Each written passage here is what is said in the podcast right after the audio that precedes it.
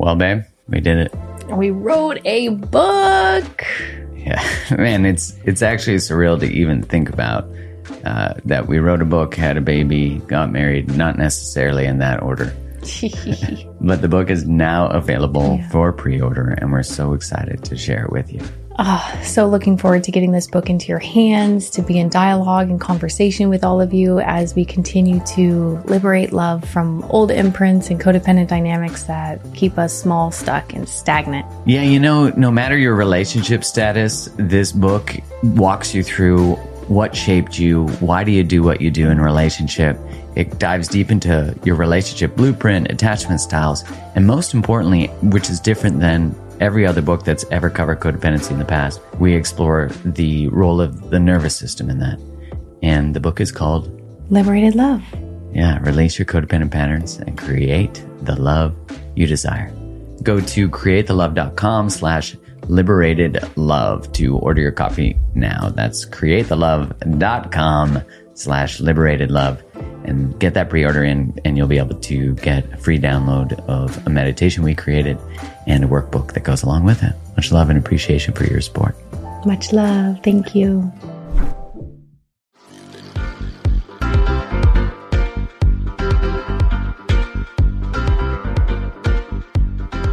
Hello and welcome to another episode of the Mark Groves podcast.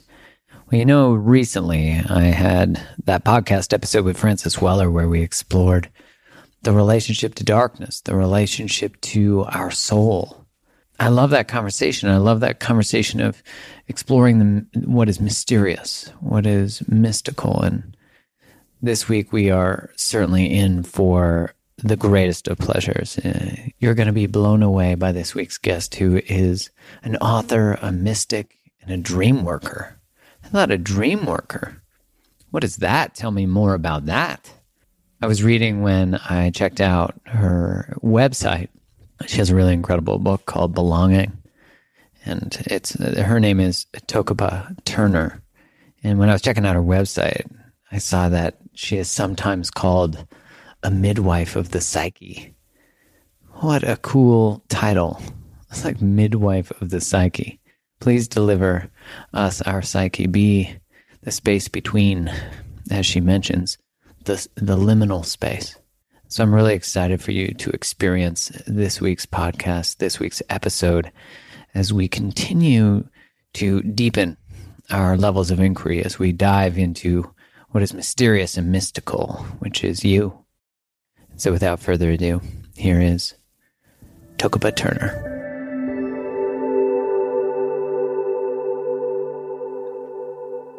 Welcome, welcome, welcome, Toko-pa Turner. I'm so excited to have you on the podcast today. Oh, it's my joy and pleasure to be here with you, Mark. Thank you. Well, you know, the your work uh, comes so topically, you know, to the current state of affairs. But I, I would argue that it's always topical to the current state of affairs as humans. Maybe just uh, explicitly, really exemplified right now. You know, your work on the subject of belonging. And I, I, think so much of our circuitry is designed uh, in need of that. And so I'm curious first, uh, uh what really led you to adventure into that subject matter and, and, and, and write the words that you have? Yeah, so writing about belonging really came out of a personal quest to discover why I felt so little of it. and um, so my book Belonging is is part memoir, and I do tell a bit of my own story in the book. Um, but I grew up in kind of an unusual way in that I was really exiled from my family at such a young age and uh, ended up living in the system when I was about 14 years old, going on 15. And little did I know at the time when I was placed into the system that, that I would essentially and effectively become an orphan and um, lose all connection with family and having a support system and having living independently ever since. As a result, you can sort of imagine that a lot of the normal sort of initiatory steps that a person takes to integrate into culture, into social life, I missed those steps. Mm-hmm. And as a result, often felt outside of belonging, even at the most basic levels. And so, you know, I focused a lot on survival and making it work and taking care of myself and uh, overcoming those difficult beginnings. And it really wasn't until I would say about seven or eight years ago, that um, in a place of security and safety and well being in my life, that I started to have the resources to really ask myself why I was plagued with this feeling of not belonging. Um, you know, I would have these questions which would come up, which I think they do for a lot of people, like, who are my people? Where is my place of belonging? What is this feeling that I don't have that I seem to see other people having? which is a, a, sense of belonging in their lives and in their work and in their relationships and communities. And so I started to talk to people about it just in my own community. And I was sort of amazed to discover that I wasn't alone. That actually, mm-hmm. even those people who appeared from the outside to have a sense of belonging, to me, um, themselves were plagued with this question of where is where is my place of belonging and so this started to enter me deeper into relationship and apprenticeship with these questions. That was sort of what began the journey of writing about this. So ultimately, uh, I'm less of an expert in belonging than I am an expert in not belonging. and as a result, I really needed to investigate those questions because what I discovered was the longing to belong drives so many of us into places of false belonging mm-hmm. Um, in order to try and fit in. Uh, to try and achieve that sense of belonging, even though it's not enduring. And so it unconsciously drives so many of us to make decisions and get into relationships and do all kinds of things because we're not really looking at this question squarely and taking inventory of what the origins of our estrangement really are that landed us in this place of deficit in the first place. Well, what a beautiful invitation to inquiry to even understand what is this feeling that we all need, that I seek, that, you know, I really related to what you said about people around you who seemingly were in community or in connection or in belonging, experiencing this mystical thing, or at least uh, the illusion of experiencing it. And I think about that for myself that, you know, I certainly felt a sense, I did feel a sense of not belonging in, you know, like late elementary school, junior high sort of thing. And then as we start to adapt in order to belong, like we start to put masks on, we start to pretend, we start to like things we don't like, we start, you know, it's like the, the uh, the abandonment of authenticity, uh, you know, in order to belong, and I really relate to that because I think of so much of so as you said, so many of us are under the appearance of belonging, but actually are quite lonely within our communities. Indeed. Yeah, so I'm curious in your experience of of that search, of that search, like you know, as you're asking people who are actually doing that, were they sort of like, oh, actually, wait, I, I don't know what belonging is either. Yeah, I mean, what, oh, oh, you know, I think all great creativity really starts in the personal. And um, for me, that was absolutely true in this case as well, that I really needed to enter into the wound itself in order to get a sense of the dimensions, the dimensionality of belonging, to figure out, you know, what really were the origins in my own life of this wound and how far back really did it go? And so what I discovered for myself was it really operates at three different levels, three different levels. We have the level of the personal, of course, which is our family homes. So this is where, you know, we grow up in a family that retains a certain culture. Every family has its own culture and that culture has its dogmas.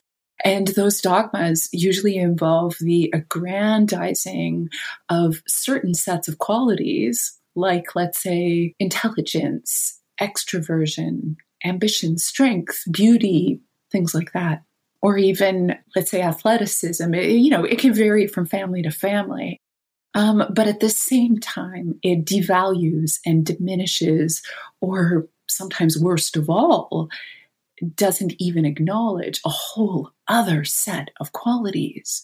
And these qualities could look like artistic creativity, they could look like sensitivity, they might look like spirituality, the feeling life, you know, all kinds of things. And so you see this this split begins to happen because we unconsciously learn that if we want to belong in our own family, we're going to have to adapt and grow those qualities which are celebrated and perhaps even hide or not discover these other sets of qualities.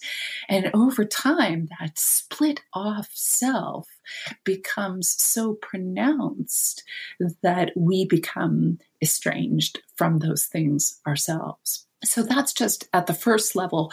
But then the second level is the level of culture.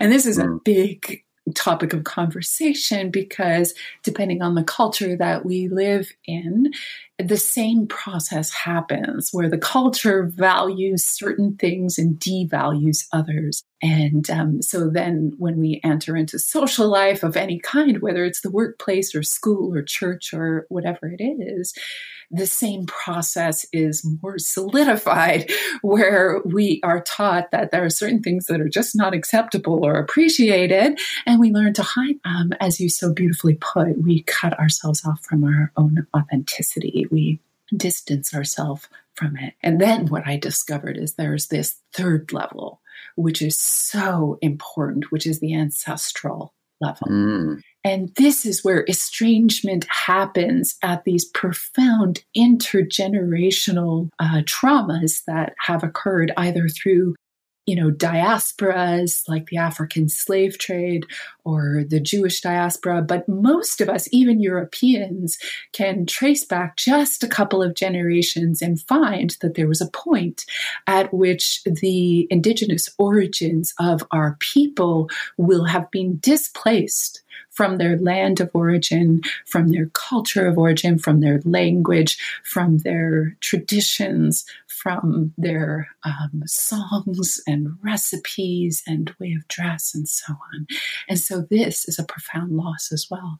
So this was a huge revelation for me mm-hmm. because I discovered that belonging doesn't actually begin with the self which is very much a Western way of thinking of all of our problems, is with the self. But actually, there are these epigenetic problems um, that started long, long ago that we carry in our bones. So that the ancestors, the ancestral experience guides and informs the familial, the cultural experience, and then the familial slash, and then bring it down to our personal and like, and I appreciate what you said about it not starting on a personal level, although one would, and I am certainly guilty of this, uh, believe that it is about finding belonging within self. But in in even that that line of thought is that I am the reason for my own level of being an outcast within myself, which, as you're saying, and I love it, is that actually that started long ago. Like you're just internally outcast because you're, you're you're surviving. You're wanting to adapt. You're wanting to belong.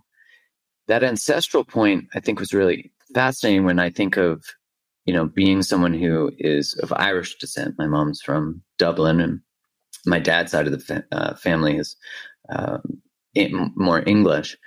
And I look at like the connection to land, right? Like the importance of like wanting to protect the things that we're connected to. But if we are of heritage of colonizers, then we're not on land that we're connected to until we become connected to it ourselves. And I, I really think that's one of the interesting sort of traumas that uh, we don't think about uh, being from a colonizing experience that we are traumatized in that we are not connected to something that we love that that matters to us until of course we have conversations like this and so i'm curious just to your thoughts as to my ramblings. Yeah, I mean, just such a such a rich conversation because there's so many different pieces in there. First of all, the the piece that we have really been so influenced by a highly rational perspective in our society. It's really the dominant ideology is rationalism, right?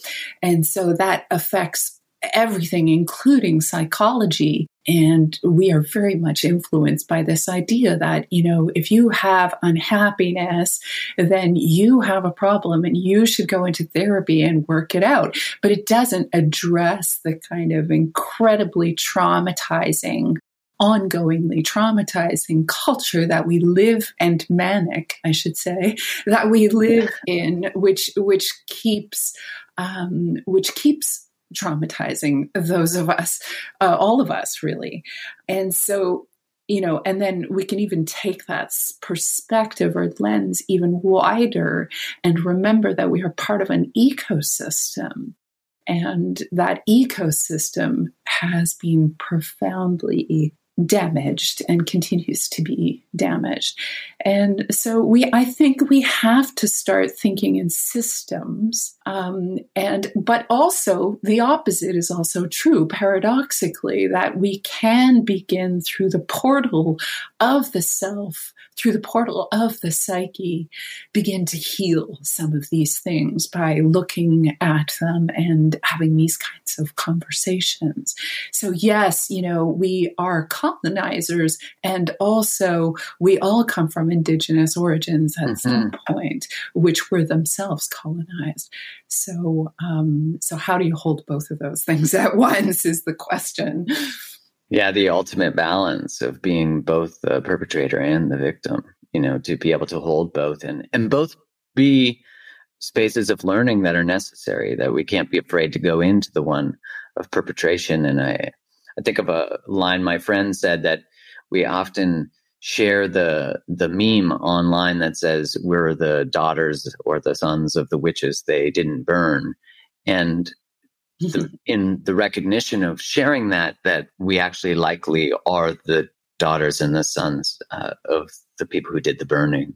And I thought that isn't that so interesting that historically we never like to put ourselves in the place of of being the person who does the perpetration. But think about what you said about the ecosystem and that if you are not in harmony with your own ecosystem, like is that where the belonging actually begins? Is to reconnect back to the planet and to be in care and concern for the salmon and for the you know that that if does it start there or does it start with the ancestral side of things you know and i i know that you mentioned that being able to explore the psyche being explored being able to go into that and so i'm curious just uh, what is the path of navigation or what might we do yeah, well, you know, there's so many different valid paths, right? And you can really take any entry point and and you know have a world of discovery.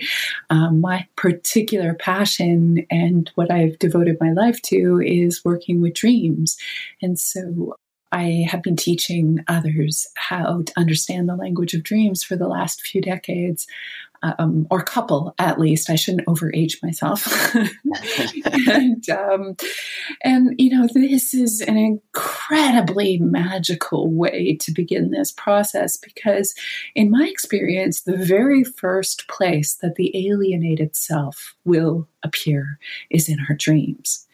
And so, you know, we were talking earlier about um, how we split ourselves off from the parts of ourselves that aren't accepted or valued in our homes and our culture um, or ancestrally, and we become distant from them ourselves. But they always try to re belong themselves to us because I think nature's um, orientation is always towards harmony, and we are no different. And so, dreams, in the way that I understand them and approach them, is that they are nature.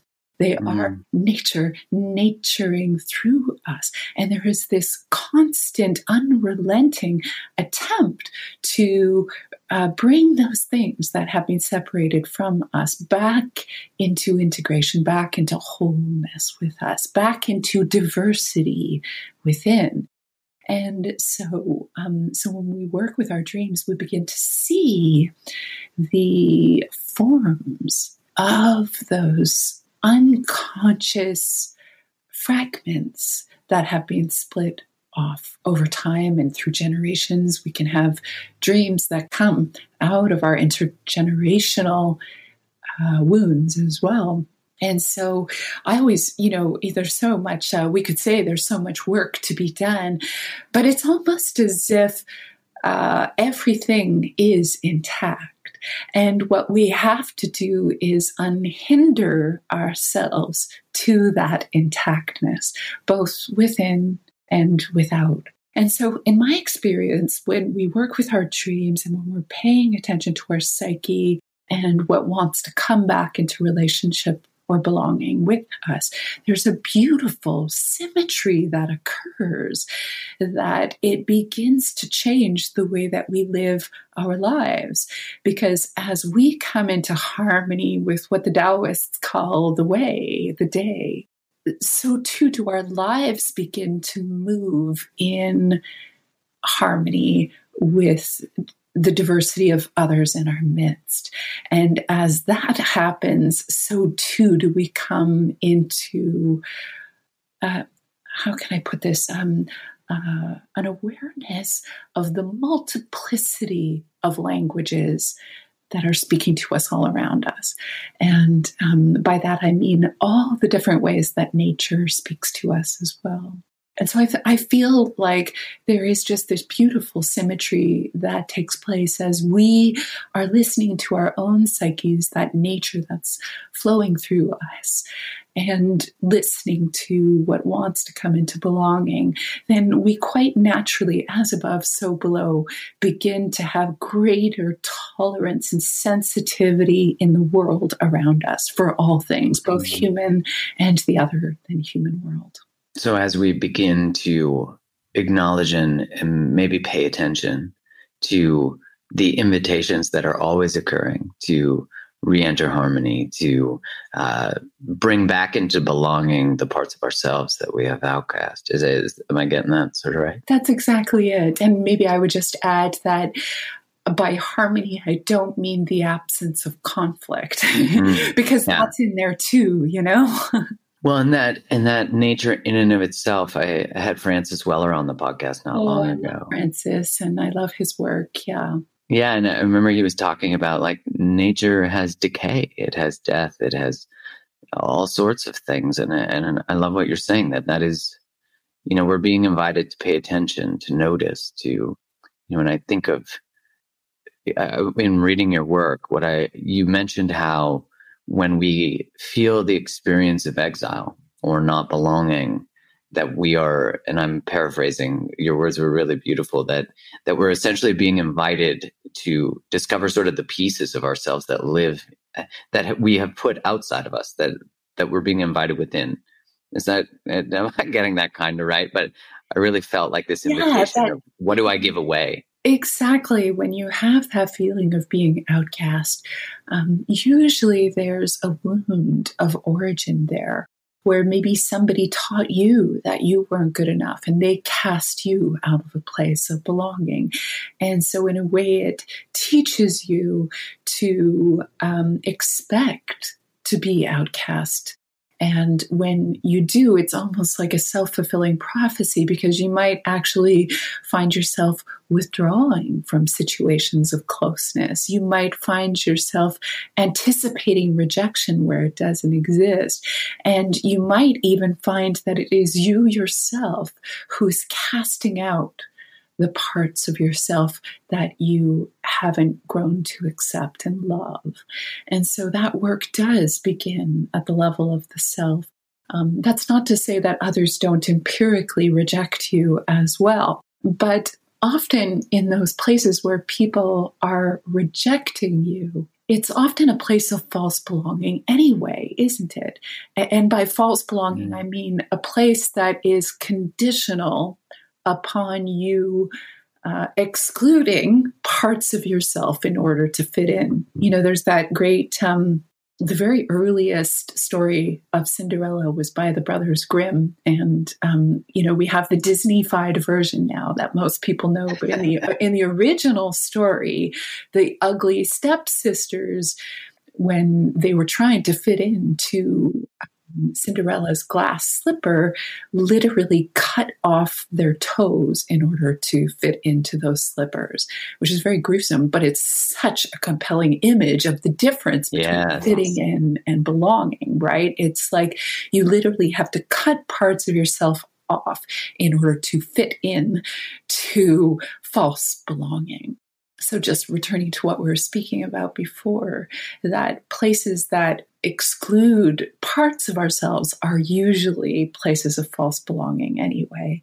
So, as we learn to become our whole self unconditionally, we no longer seek to belong in places like that because, you know, we're too big. right. Like we are no longer willing to perform for connection, that we're not going to put on the mask. Like as we take them off, we're like, I don't want to be in a relationship that asks me to put this heavy thing back on. Yes. Eh, I, what you said about the Cinderella story is very fascinating. That even in the telling of that story of how we've changed it is the fear of its actual explicit message that's very obvious, you know, in the telling of the first story. And so even how we do that, you know, Disney has done the same thing to relationships again, I, what I'm noticing is just how the culture starts to cultivate messages that then, when our own story doesn't fit within it, like a relationship maybe a struggle or something like that, then we're like, oh, this must not be the relationship for me. Or this, you know, we start to adhere to the stories that are told around us rather than letting our own story flow through us. Very much so. Um, I know a lot of people have that experience where they might get into a relationship uh, where it's not okay to be angry or sad or feel weak or needy. Um, but there's only so long that you can suppress those things before they really start to do damage to the self. But we we have learned in this sort of happily ever after picture that those those things you know, are not talked about. And belonging is very much like that too. It's not a thing that we talk about in the open, which is why I felt so compelled to to open this conversation in the book because I think we need to start having a talk about those places where not only we might not feel like we belong, but also where we create spaces that are conditional and mm-hmm. exclude others as well. Yeah, that conversation is so important because I think what you know you point out through your journey is that you know in the experience of an absence of belonging that you learn what it is so then you provide it you know you become it and it's not a really welcome conversation often this idea that wait our culture is not an invitation to belonging like i find that so many of the parts that make us human, the mistakes we make, the relationships that end, the behaviors that maybe are not um, constructive, that they become the reason we are exiled rather than the reason we're held. And, you know, I think so much of like in the moments where we actually need belonging, it is when it is taken away from us. Mm. Mm. Say more about that. Well, I, you know, I think when I was, what really led me on the path to this work was the ending of a relationship when I was 27. And I was, you know, I got engaged. I did all the things I was taught. I was part of that story and, and had outcast a lot of parts of myself that I didn't even realize I'd outcast. That I got to this moment that I was taught to want. That you know, I grew up Catholic ish, and you know, was taught to get married by a certain age, have kids by a certain age. And, you know, 27, I was right on schedule for the engagement. And the woman I was engaged to, uh, incredible person. And I remember asking her to marry me and her saying yes. And I remember thinking to myself, I think I should be more excited than this. And thinking, like, you know, that feeling where you meet a moment you were taught to want. And then when you get it, you realize it isn't actually what you wanted and you know there was uh, that was really the first time i ever really thought about what's my story? What do I want? How did I get here? And I'm taking another person down a path that is based on my fears, not based on love, not based on expansion, not based on an authentic place of choosing. And I remember looking back being like, I know I chose all these things, but I feel like I didn't. Like I feel like someone else was driving the car. Mm. And, you know, so when I think about when my relationship ended, a lot of people were very critical of my decision. Mm. And I thought to myself, like, I need you now. Mm. Like, I don't need you to, to get rid of me. I don't need you to judge my choice because you've never lived a moment in my body. And it was the moment that so many people who loved me or I loved, um, loved, I sort of put in quotes, because it was under the condition that I lived the story that we were all living. And when I decided not to do that, it was like, let's exile Mark or get him in line, mm-hmm. as opposed to look at all of our discomfort that's created just by a relationship ending, you know, which is so human. Mm-hmm. And so I really sought to create a place where endings are actually okay, that they're actually beginnings, that they're celebrated, that you'll be held through that. That, mm-hmm. And so, you know, much like your journey of of discovering belonging, mine was similar, born from needing it. Mm-hmm. You know?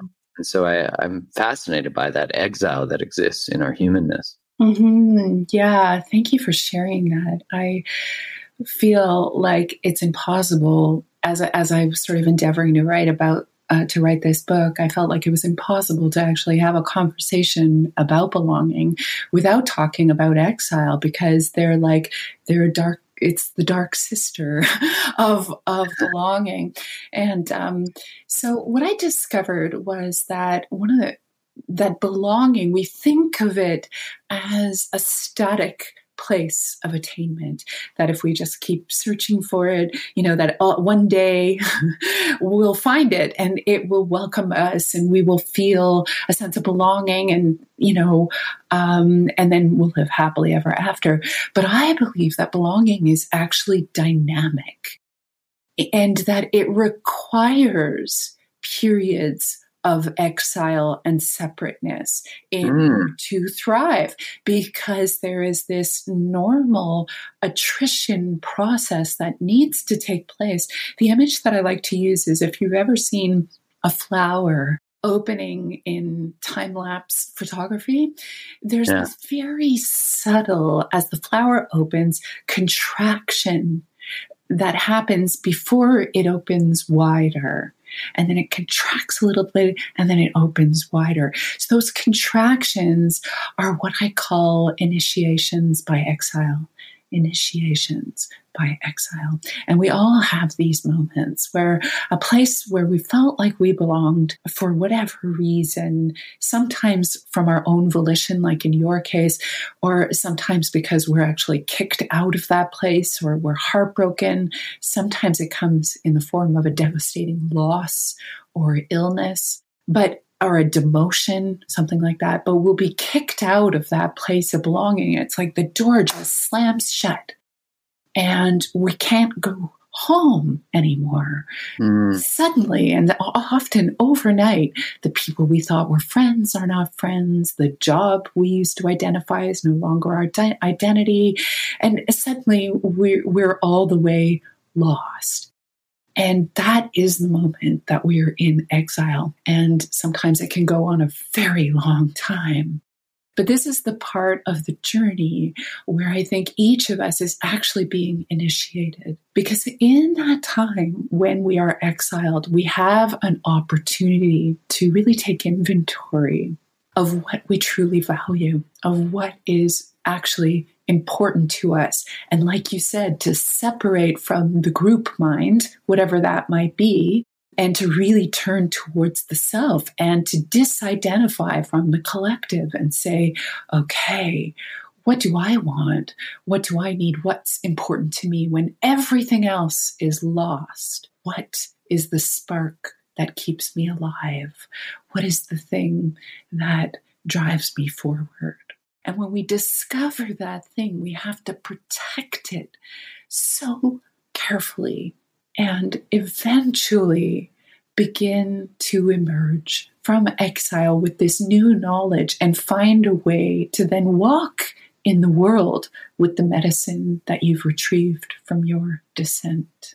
And um, this could look like, you know, starting an amazing podcast that people really relate mm-hmm. to and um, can hear their own story and yours and the people that come onto your podcast. Or it could look like, you know, being a volunteer in your community or helping people who have been through what you've been through, whatever it looks like. It can take a million forms.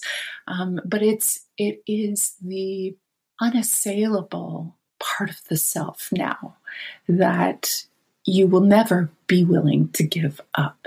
And um, sometimes these initiations happen more than once in a person's lifetime.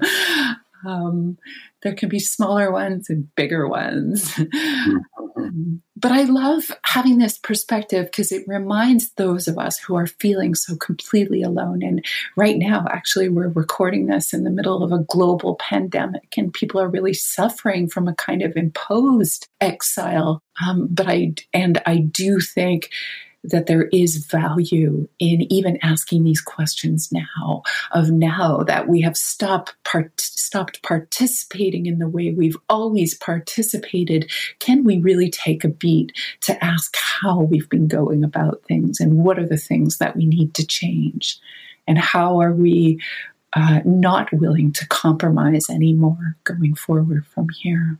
Yeah the the thought that well i love the idea that exile is necessary you know because then it makes me not reject the thought of exile but rather embrace the gifts that have become from it that you gather pieces of yourself that were exiled prior to the actual experience of exile which is really interesting that when you're booted out of the system or you step out of the system whether it's by choice or by someone else's choice that you then realize what outfit you have to put on to get back in it.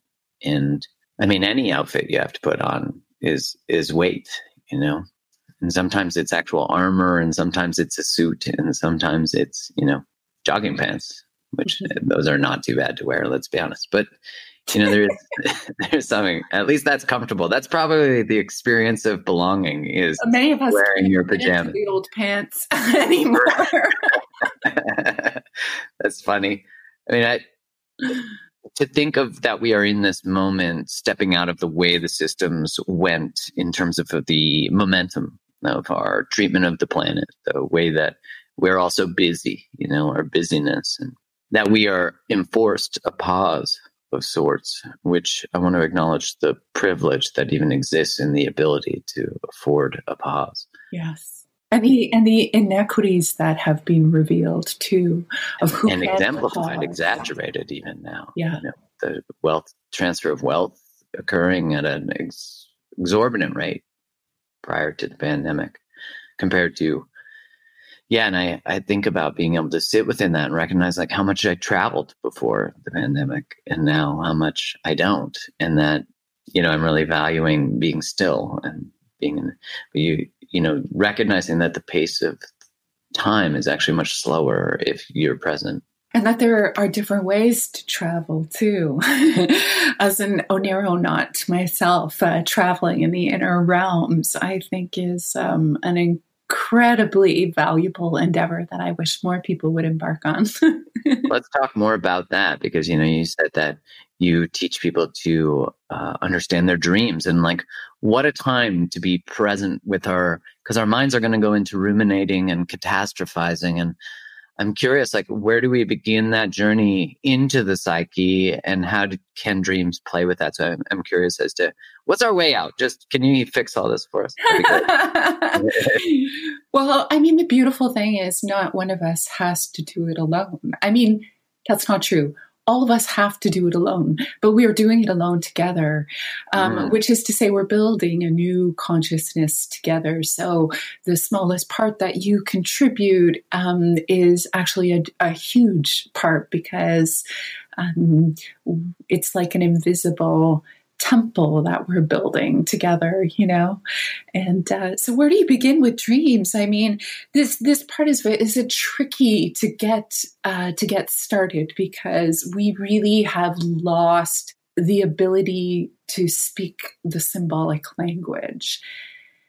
And um, this is a result of living in a very materialistic culture, which is to say, by materialism, I don't just mean the accumulation of things, but I mean the entire philosophical construct that only things that we can see and touch and prove are valuable, and everything that's invisible is um, worthless or um, useless or a distraction. So there's there's a that's the biggest hurdle I think to get over is to make this um, small but giant perspective shift, which says that dreams are valuable. They're incredibly yeah. valuable.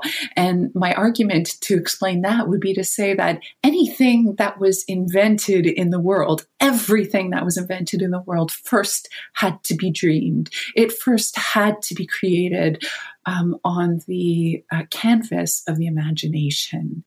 And so the aptitude for dreaming and for imagination, the ability to converse with the greater something, which I call nature, which is expressing itself in our dreams, is the most valuable tool going forward.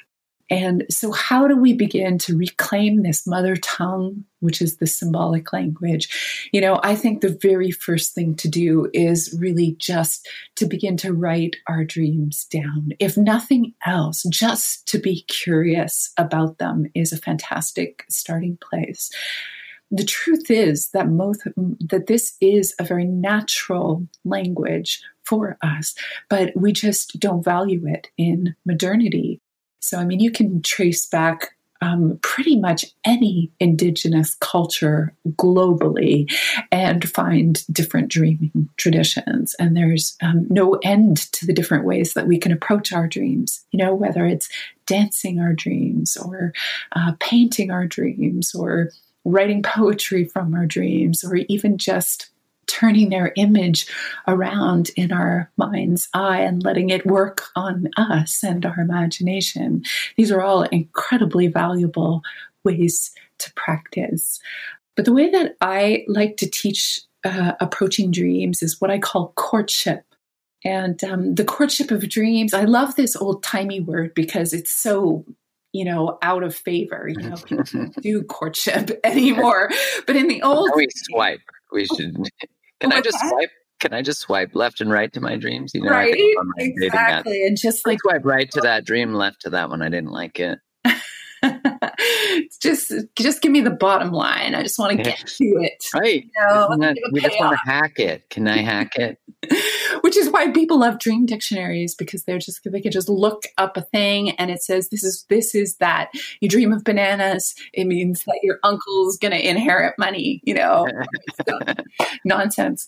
Um, most of those dream dictionaries are really rubbish. There are some occasional ones that give you sort of a variety of prompts and then you can kind of uh, try them on and see if they resonate or not. But for the most part, this whole bottom line thing, it doesn't work. And courtship in the old time way is that you know you see or meet somebody that you are very attracted to and that you are, are curious about and that you admire and you circle them, you know, slowly from a respectful distance. And the whole hope of courtship is that you discover what they love, what they want, what they need, and that maybe you can then live your life in such a way that you can provide that for them. That's how courtship win, uh, works. And in the end, the hope is that you uh, you become married, right? That you find a union between those two. So I think of dreams in this very same way. I like to treat them as very living,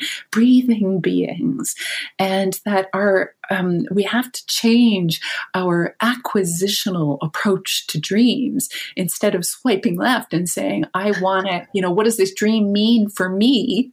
You know you know yeah. like treating it like an oracle instead we become wondrous about it and we circle it and try to find what it wants what it needs what its mm. secret longing is and um, it's not a very popular way to go about it because people are quite impatient and they just you know they they want that uh, quick payoff but actually the quick payoff is not very nutritious. It's like the difference between eating junk food and having a, a wonderfully nourishing meal full of yeah. nutrients. The nutritious approach is to actually have a long standing relationship with your symbols where it actually becomes a conversation and as you ask a question, it responds.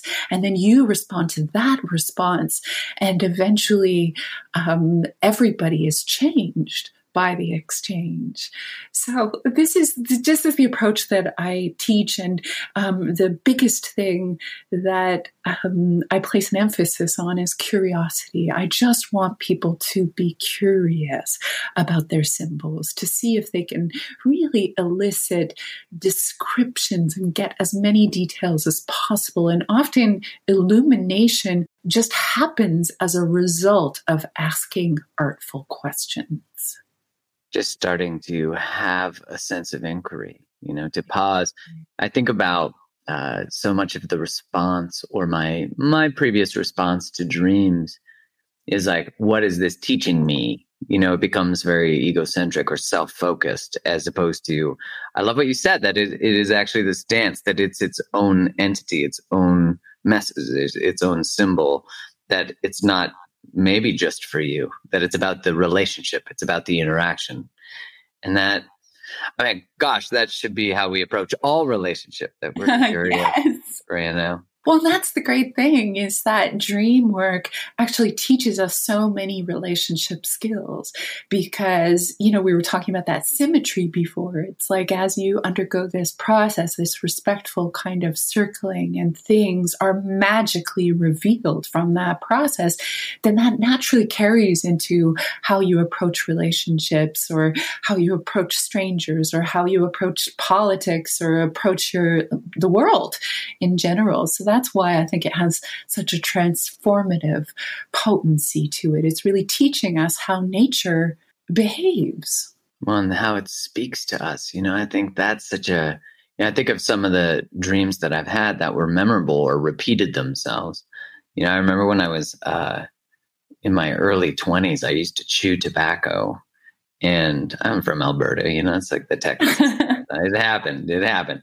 And when I I quit actually when I always wanted to quit, but you know it's hard to do. And I remember I uh, almost died after I broke my leg, and I remember promising that I would never chew again a day in my life if I made it through that moment. And I would have I would have dreams where I would I would do it again, and my teeth would fall out. And I was very, you know, I took those as messages, like you made a deal, you made a contract, and the consequence might be won't be just your teeth. But you know i, I remember taking those messages very they were very visceral those dreams. And i remember i would wake up with shame as if i had actually made that choice. And i listened to them for sure because i i, I took them as a very because uh, it was so weird to me that my psyche was doing that that that was a message i was getting but i was terrified of revisiting that part of of uh, myself i guess Mm, yeah, and they're you know you're you you're taking it the dream literally, um, but there might have also been a symbolic dimension to it around you know whatever was going on in your life at the time.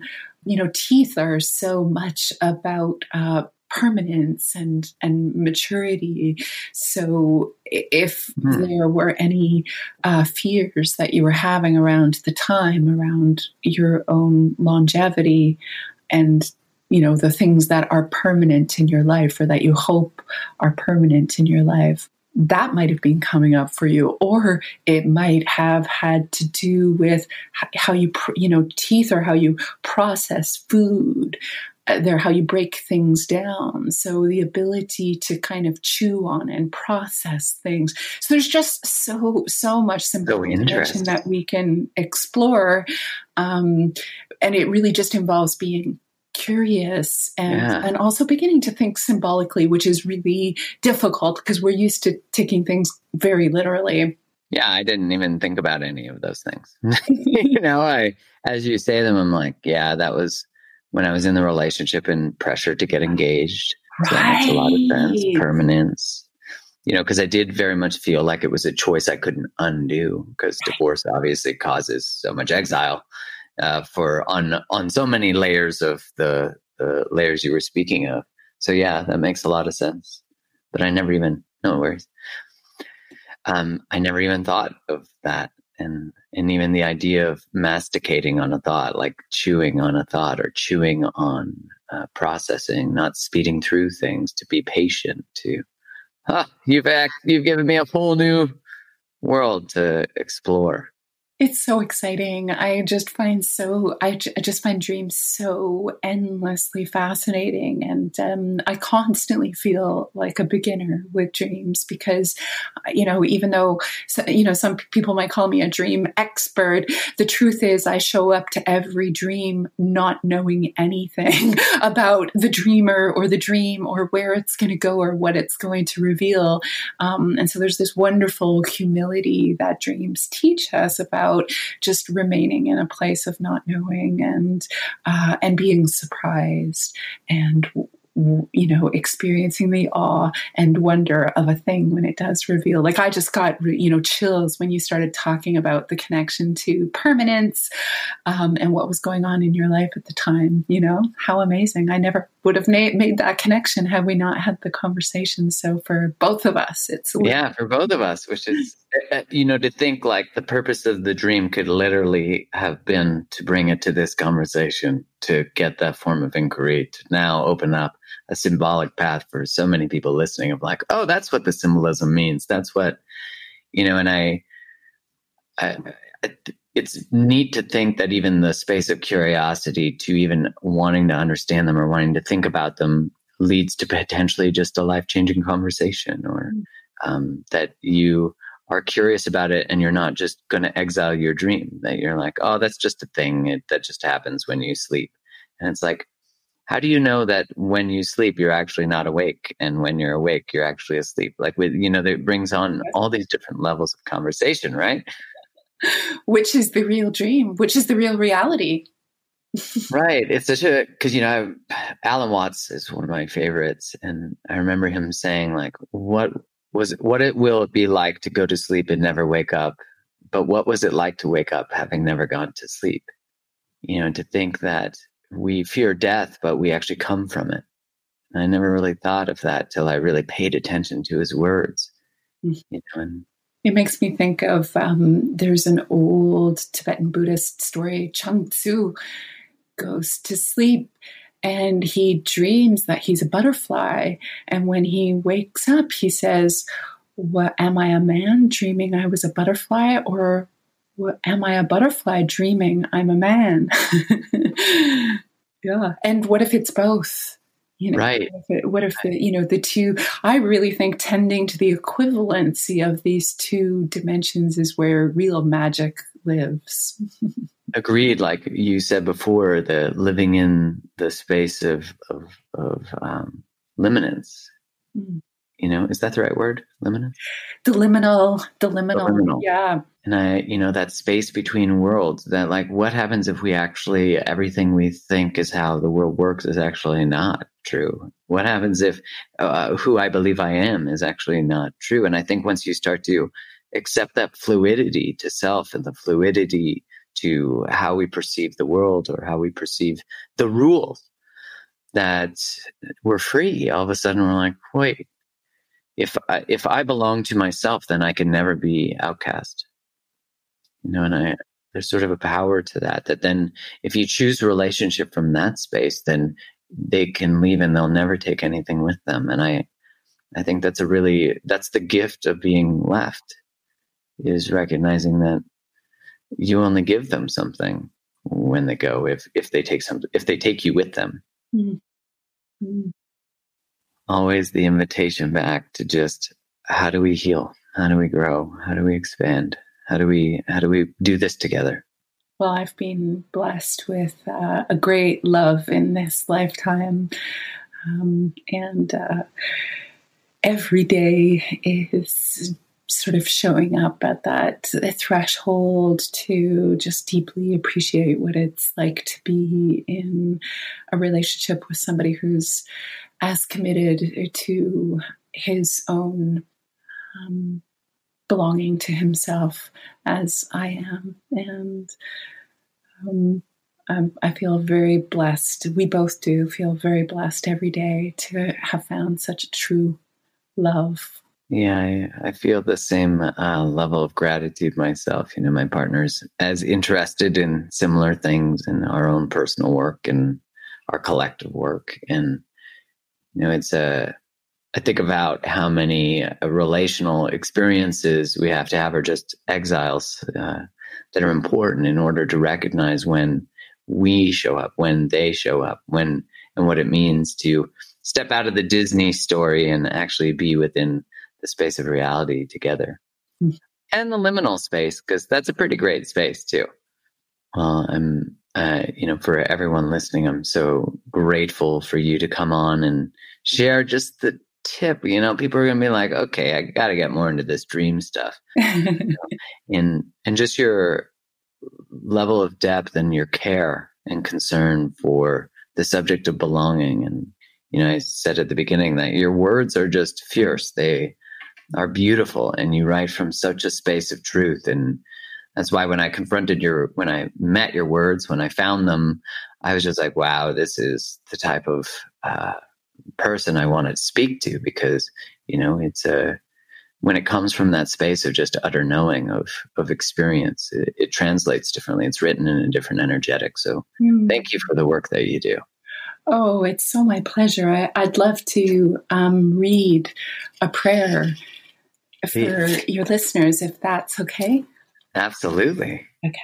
So, this is just a prayer that um, I put in the beginning of the book for the rebels and the misfits, the black sheep and the outsiders, for the refugees, the orphans, the scapegoats, and the weirdos, for the uprooted, the abandoned, the shunned, and invisible ones. May you recognize with increasing vividness that you know what you know. May you give up your allegiances to self doubt, meekness, and hesitation. May you be willing to be unlikable and in the process be utterly loved. May you be impervious to the wrongful projections of others, and may you deliver your disagreements with precision and grace. May you see, with the consummate clarity of nature moving through you, that your voice is not only necessary, but desperately needed to sing us out of this muddle.